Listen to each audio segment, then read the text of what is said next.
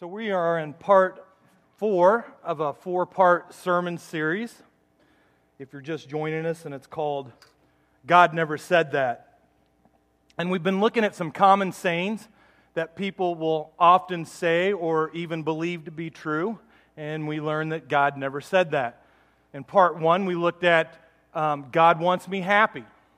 In part two, we looked at God will, will never give me more than I can handle.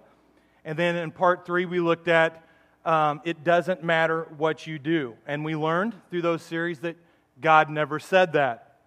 So uh, if you haven't had an opportunity to hear those sermon series, we've had some great feedback. You can go to rockbrook.org and hear the audio online, or back at the worship table, we have the CDs of those sermon series. I encourage you to pick that up. But today we're going to look at one of the most um, relevant and culturally believed lies.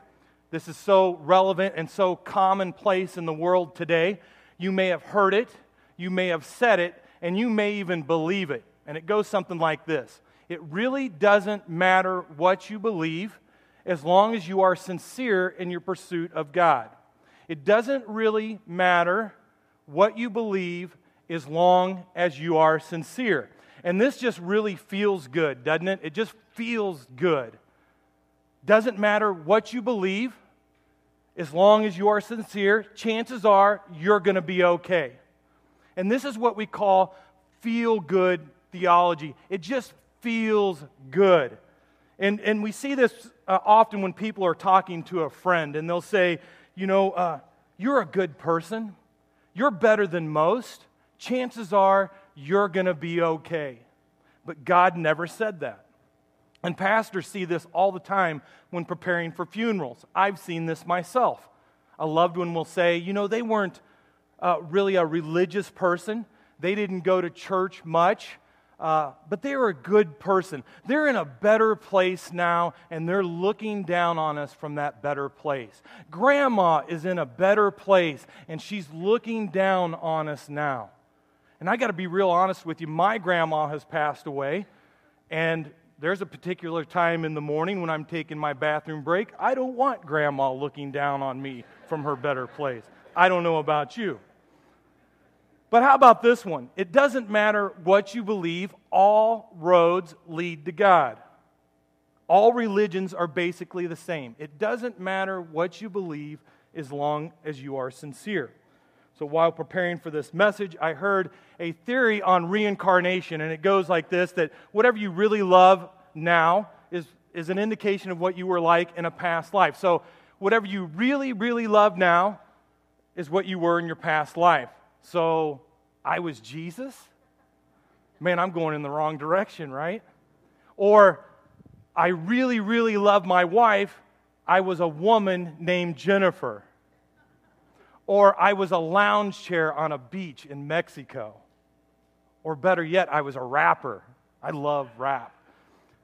So, after thinking about this, um, I sincerely believe that I'm supposed to take my wife, Jennifer, to Mexico, find a lounge chair on a beach, and wait for a rapper to come by, share Jesus with him, and then I'll go to heaven right? That's how crazy this can get. Sometimes we can be sincerely wrong. But this is what happens when we build our belief on how sincere we are. And yet, the common belief in our culture today, it doesn't really matter what you believe as long as you are sincere. And here's what's interesting basic spirituality is not controversial. It's not controversial to believe in God. Watch any great uh, sporting event or music event or Grammys, and you'll see people get up there and say, Oh, you know, I give, I give all credit to God. You can watch somebody on a daily talk show, and they can talk about spirituality all day long.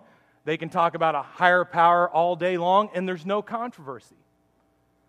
When is there controversy? There is contro- that's right, there is controversy when somebody brings up the name of Jesus. You can talk about spirituality all day long. You can talk about a higher power all day long, but the minute you bring up Jesus, everybody wigs out and gets bent out of shape. But here's what's interesting most people don't dispute the existence of Jesus. Even his critics don't dispute, don't dispute that Jesus was a real person People love Jesus' teaching. I don't know anybody that does not love Jesus' teaching. I mean, love God, right? That's what we're talking about. Love God, love other people, be generous, forgive those who hurt. I mean, his teaching is amazing. Most people don't dispute his existence, and most people um, love his teaching. So, why does everybody get upset? Well, it falls basically on the exclusive claim of Jesus. It's the exclusive claim of Jesus, and we find it in Scripture. It's found in John 14, 6. Jesus said, Help me out. I am the, I am the, I am the, and no one comes to the Father except through me. Boom, there it is. That's my rapping for you. but that statement sets Jesus apart from all other religions. It's the exclusive claim that Jesus is the way, the truth, and the life, and nobody comes to the Father except through him. That sets Christianity apart in a massive way. So I want to talk to you uh, openly about world religions here for a little bit. But um, before we do, we have to acknowledge that no matter what you believe, that some of these religions may have similarities. Some of them may have things that sound really good but they are not the same. We have to acknowledge that. And what's interesting is that when you look at the top world religions, they'll acknowledge Jesus. They'll acknowledge that he was a prophet, uh, that he was a spiritual teacher, that he performed good works, and even some of them will believe that he did perform some miracles.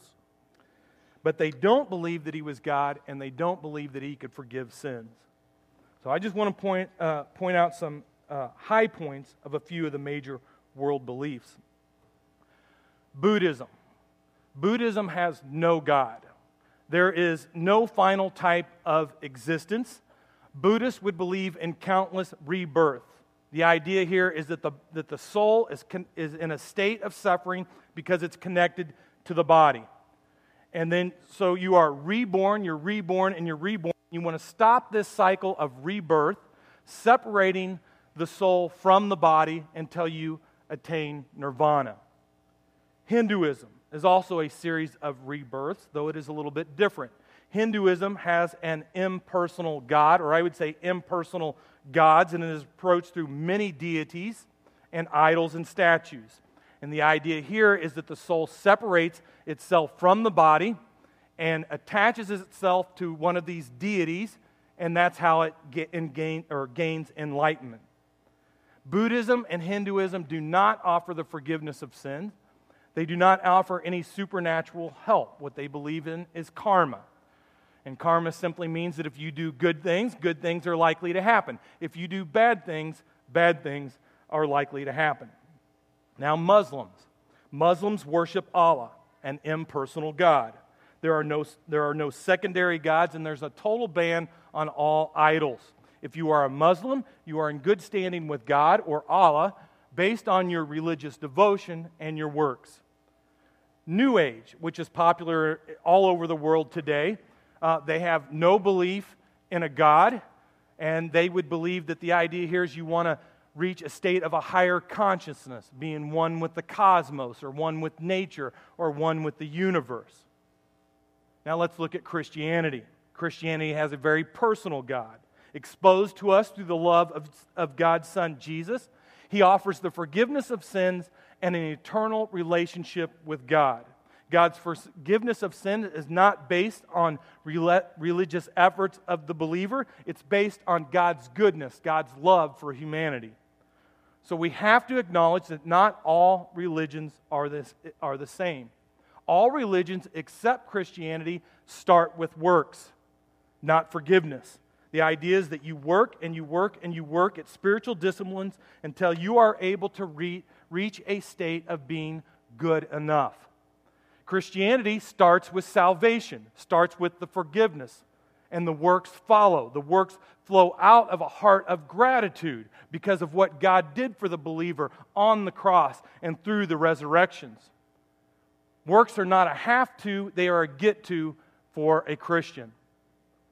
So when someone says it doesn't matter what you believe as, as long as you are sincere, any objective person would have to look at these religions and say, God never said that. They're not the same. But no matter what you believe today, I'm going to ask you to just consider Jesus today. Just consider Jesus. And please hear me out. I'm not asking you to consider Rockbrook Church. And I'm not going to ask you to consider a Christian denomination. And I'm not going to ask you to consider a religion. I'm going to argue that Jesus did not come to start a religion, he came to restore a relationship between God and humanity. So I'm not asking you to consider a religion. I'm also asking that you don't consider your past church experience. And I'm certainly not going to ask you to uh, consider the behavior of other Christians.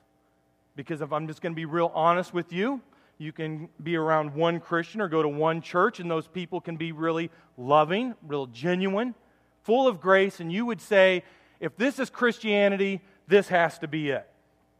But then you can be around another Christian or another church, and they can be bigoted, critical, cranky, judgmental, and you could think, wow, I don't want any of this.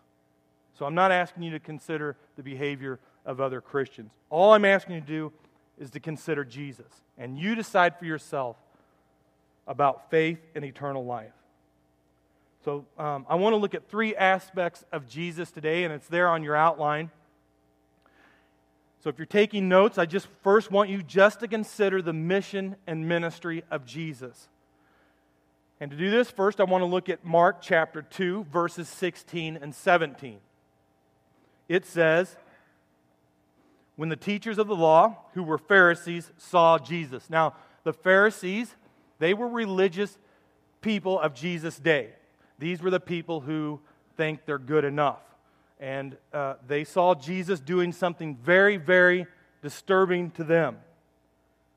Notice, he was eating with who? Who was Jesus eating with? Look at the verse. Sinners and sinners and tax collectors. They asked his disciples, Why does he eat with tax collectors and sinners? And what they're really saying is that no really righteous person would eat with those kinds of people. Those people are dirty, they're filthy, they're full of sin. And then in verse 17, we see Jesus' response. He says, On hearing this, Jesus said to them, it is not the healthy who need a doctor, but the sick. I have not come to call the righteous, but sinners. Who needs a doctor? The sick. He said, I have not come to call those who think they're good enough. I have come from, for sinners. I have come for people like you and for people like me who just can't seem to get it right no matter how hard we try. So let's look at these next verses. They're there on your outline, and I would encourage you to circle uh, Jesus' mission in those verses. We're going to go through them. The first one says, For the Son of Man came to seek and to save what was lost. Circle to seek and to save. And Jesus answered, In fact, for this reason I was born, and for this reason I came into the world, is to testify to the truth. Circle that, to testify to the truth. And I have come that they may have life. Circle, they may have life. And I have come as a light to shine in the dark world. So circle light to shine in this dark world, so that all who put their trust in me will no longer remain in the dark.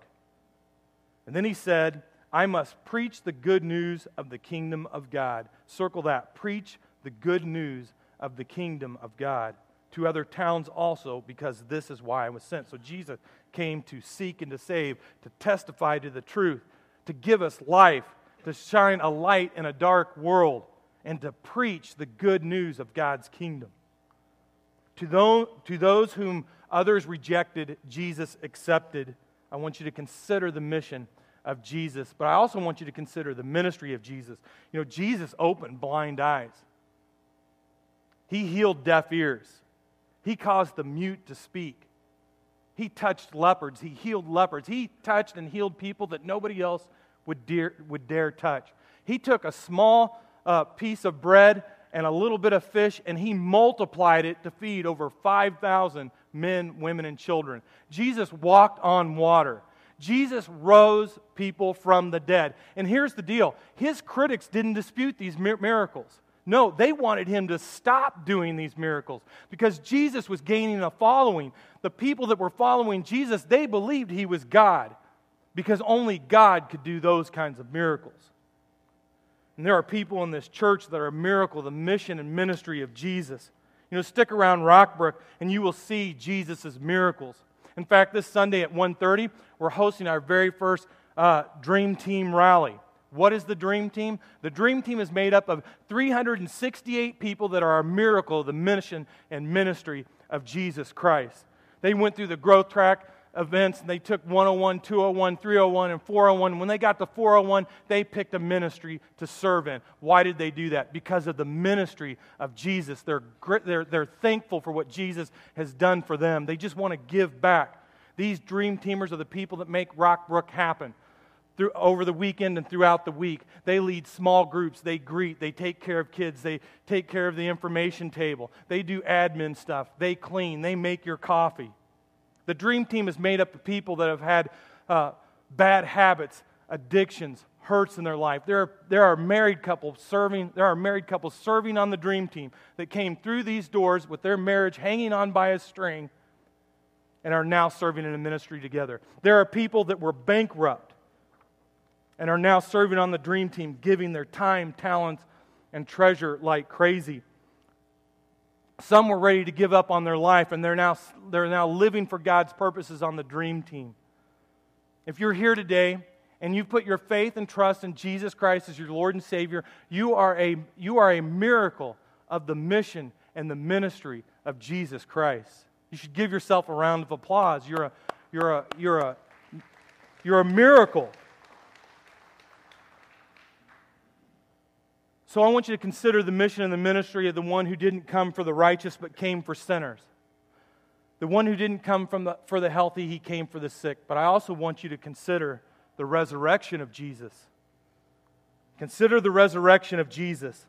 You need to understand that God loves you, but he hates sin. That's why Jesus was born of a virgin. He didn't inherit the, the sin nature from an earthly father, he was without sin. So he was able to go to the cross and take our sin for us. Jesus is the only standard of being good enough. I don't want you to miss the power of this. On the cross, when the creation was mocking him, uh, the creation was mocking the Creator when they had done their worst. They had beaten him until he was unrecognizable. They drove stakes through his hands and through his heels, and they hung him on, a, on an instrument of torture. And Jesus with his arms stretched out, looks up to the Father and says, Father, forgive them, for they know not what they do. And then he said, It is finished. It's done. I commit my spirit into your hands.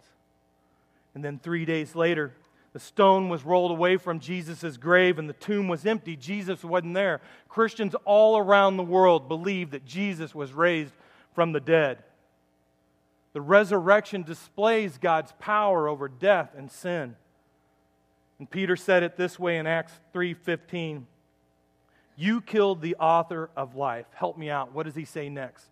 But God raised him from the dead. We are witnesses of this. Peter said that we are witnesses of this. Don't miss the power in this. There were witnesses that saw Jesus go to the grave and later saw him resurrected. There were eyewitnesses of this. Now, skeptics will say, well, the Roman soldiers stole the body, they took the body. Now, let me tell you something. Jesus' enemies would have loved to produce a body because if they had a body, they would have squashed Christianity right then and there. And then others will say, well, the disciples took the body. But if the disciples took the body, that meant that they had to overpower the Roman guards that were guarding the grave. And even if they had, you would still have the testimony of the Roman soldiers saying, hey, this is what happened. And we have no account of that. And then you have to ask yourself do you really expect any rational person to believe that 11 small town men, fairly uneducated, devised the most elaborate scheme in the history of the world and were able to keep it a secret? All with no personal gain. They had nothing to gain from this. All of them but one lost their life because of their faith in Jesus Christ. The tomb was empty. He wasn't dead, he was alive again. You have to consider the resurrection of Jesus. You know, there was one disciple that doubted. What was his name? Thomas. Thomas doubted. He said, I'm not going to believe in the resurrection until I see Jesus for myself. And then Jesus shows up and he tells Thomas, he says, Thomas, touch my hands, touch my side. Thomas, stop doubting. And then the only one that doubted became the greatest evangelist to, the, to, the, um, to India. And when they asked him to renounce his faith in the Savior Jesus in his Savior Jesus Christ, Thomas the doubter refused and he was executed because of his faith. Why would he die for his faith if he doubted? Because he saw the resurrected Christ. Just consider the resurrection. The eyewitnesses were willing to die because they saw that Jesus had been raised from the dead. Consider the mission and ministry of Jesus that he came for sinners like you and like me. Then finally, I want you to just ask, I just want to ask you to consider the eternal message of Jesus. I love the way Paul summarizes it in Romans 3:22. We are made right with God by placing our faith in who? Jesus Christ. We place our faith in Jesus Christ. It's by believing, by putting our trust in Jesus Christ, we are made right with God. And then it says, it is true for who? Everyone. Everyone. Everyone in this room who believes, no matter who you are. You know, religion is about me, relationship is about Jesus. Religion is about if I'm good enough, then God will love me. Religion is spelled, I want you to write this down on your outline. Religion is spelled D O. Do. It's all about what you do. You work and you work and you work It's spiritual disciplines, trying to be good enough. That's what all other religions are about. But Christianity is about a relationship. And relationship is spelled, write this down on your outline D O N E. It's done, it's finished. On the cross, Jesus said, I did what the Father sent me to do. It's finished. This is what sets Christianity, Christianity apart from all other religions. You know, you may want to add something to it, but God says it's done. You may want to try and be better, but God says it's already done. You may want to add good works to it, but God says it's done. It's finished. It doesn't matter who you are, how bad you've been, or how good you think you are. God says it's done. It's finished. There is no other way. God sent his son. You have to consider his mission and his ministry. He came for sinners. Jesus died a brutal death on the cross, and he showed us his mighty power by raising himself from, from the dead. And so you have to consider his resurrection, and then you have to consider the eternal message. We are made right with God by placing our faith in Jesus Christ. And this is true for everyone who believes, no matter who you are. Being a good enough person, God never said that. Being sincere in what you believe leads to God, God never said that. All religions lead to God. God never said that. Let's look at this, this uh, verse in Matthew 7, thir- 7 13 through 14 in the NIV version first. It says, Enter through the narrow gate.